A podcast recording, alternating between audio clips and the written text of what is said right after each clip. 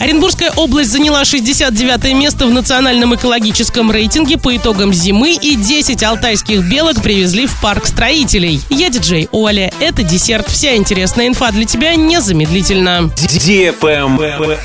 News. Оренбургская область все еще является аутсайдером национального экологического рейтинга. Однако региону все же удалось улучшить свою позицию на одну строчку. Так, по итогам зимы Оренбургская область расположилась на 69 месте национального национального экологического рейтинга. По итогам осени регион занимал 70 место. Как обычно, хуже всего в Оренбургской области дела обстоят с воздухом. Создатели рейтинга упомянули вонь в Орске, смог в Медногорске, а также выброс сероводорода в Оренбургском районе. Не лучшая ситуация и с водными ресурсами. Нельзя не вспомнить реку Блява, в которой обнаружили экстремальное содержание цинка. Упомянули в рейтинге и мусорные проблемы. Наиболее позитивно оценивается информационный экологический климат в Оренбургской области области. Под этим понимается то, что в регионе освещаются те или иные экологические события. Всего Оренбуржье набрало 60 баллов. Лидерами национального экологического рейтинга стали Тамбовская и Белгородская области, а также Республика Алтай. Аутсайдеры Забайкальский край, Челябинская и Омская области.